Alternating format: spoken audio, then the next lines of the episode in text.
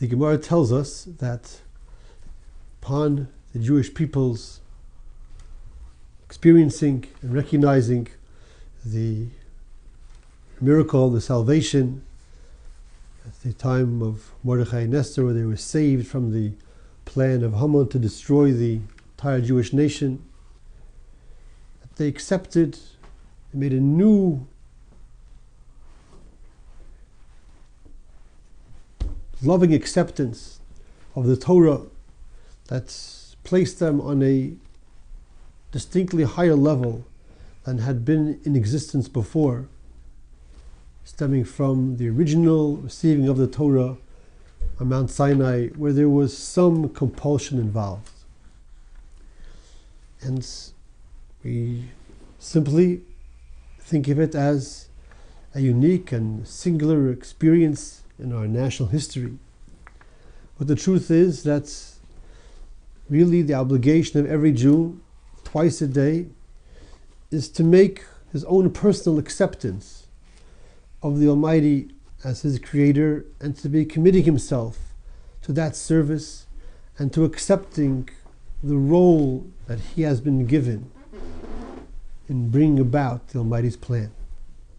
And that is the mitzvah of reciting Shema, which includes within it what is called Kabbalas Ol Malchus Shemayim, accepting, to translate little, literally for the moment, the yoke of the kingdom of heaven. But to understand a little bit more fully what is the meaning, what is the nature of the acceptance of this role, acceptance of this responsibility, we can turn to the Sefer Derech Hashem of the Ramchal, where he explains the mitzvah of tzitzis, the mitzvah to place, especially uh, knotted and formed fringes on the corner of a four-cornered garment, which he says contains a very deep concept. This commandment, this performance, this sign, is identifying the Jew that wears the tzitzis as the servant to his master. And it is part, he says, of that great achievement of accepting upon himself that mission, that burden, of course, not an aversive burden, as we'll see. That's responsibility to the kingdom of heaven. And he explains as follows He says, It was given to man to perfect and complete himself and the entire creation. The actions of a human have a very, very far reaching impact to influence the entire world in its spiritual state.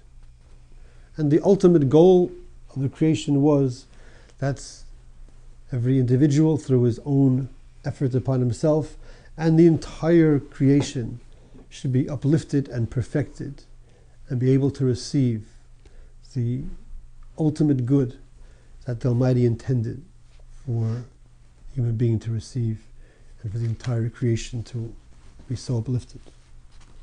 It's spelled this out earlier, that the Almighty's design was to give a person good, and it is not sufficient anything less than the maximum good that they could possibly receive.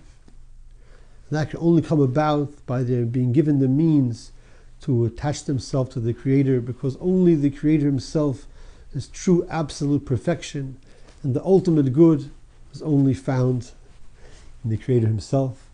And all that a human being can do is, the ultimate that he can do is to utilize the means that have been given to him, that have been designed to enable that connection that is the source of the ultimate good and pleasure that can possibly be experienced. This is the, the goal, this was the purpose of creation. And it is given into the hands of the human being the capacity to bring this about and it thereby comes out, the result is that the human being is doing the service of his creator. He is involved in the work of his creator. That goal cannot be achieved any other way other than the, the human being choosing it and working towards it through his own free will. If it would be placed upon him somehow perforce, then it would not be what it's intended to be. It could not be. The only way that the human being can truly become identified with his creator is where he is involved in it, where he is making the choice for it, where he is putting in the effort and bringing it about, of course, with proper divine help, where he is bringing about that end goal. So it has been given into his hands, and he is thereby involved in that work. However, says the Derech Hashem, says the Ramchal, this entire service stands upon one fundamental principle, and that is that man is the servant of the Creator, that he is defined and identified with this title, with this definition, with this already put into place relationship. He has already been chosen, empowered, and defined as the servant of his Creator.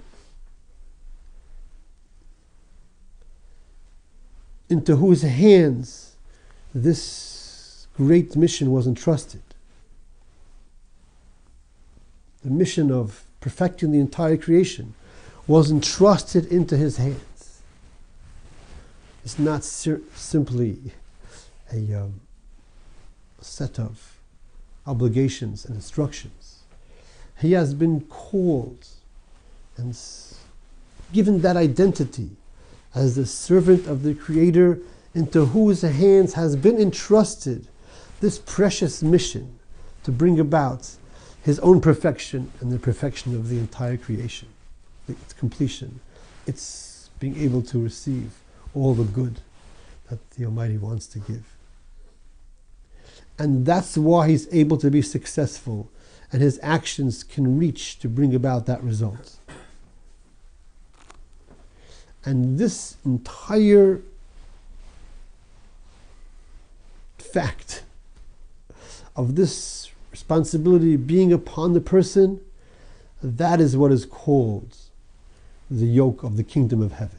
That is what's being referred to by that phrase. It is entrusted to him as having been identified as the servant who has, has been given this mission, has been trusted to him that mission to bring about the fullness of the good that the Almighty wants to deliver. And this awareness, the awareness of this identity, is accomplished through certain actions. Among them is the mitzvah of tzitzis. The mitzvah of tzitzis is a sign of that choice, of that identification, of that definition of the person as the Almighty servant. The Mishnah gives a uh, example a parable of a king entrusting to, giving as a gift to his beloved subject, a gift that has the king's name engraved upon it to serve as a symbol of their relationship. And so too, the numerical value of the five, actually ten knots and 16 strings that are in front of the person and the two front corners that he could see at all times is the numerical value of the name of the Almighty as it's written in the Torah 26. So a person should see this reminder as a source of the greatest pride and glory. He has been given that role, he has been given that exalted position, has been given that power, he has been given that opportunity. And, and it is entrusted to him. It is for him to bring it about It cannot come about otherwise. Human being has been given that great mission. That, is this, that should be the source of our greatest pride and joy and glory. And that is what we are, in effect, accepting upon ourselves. We are accepting that role. We are accepting that identity. We are accepting that mission when we say Kriya Shema twice a day.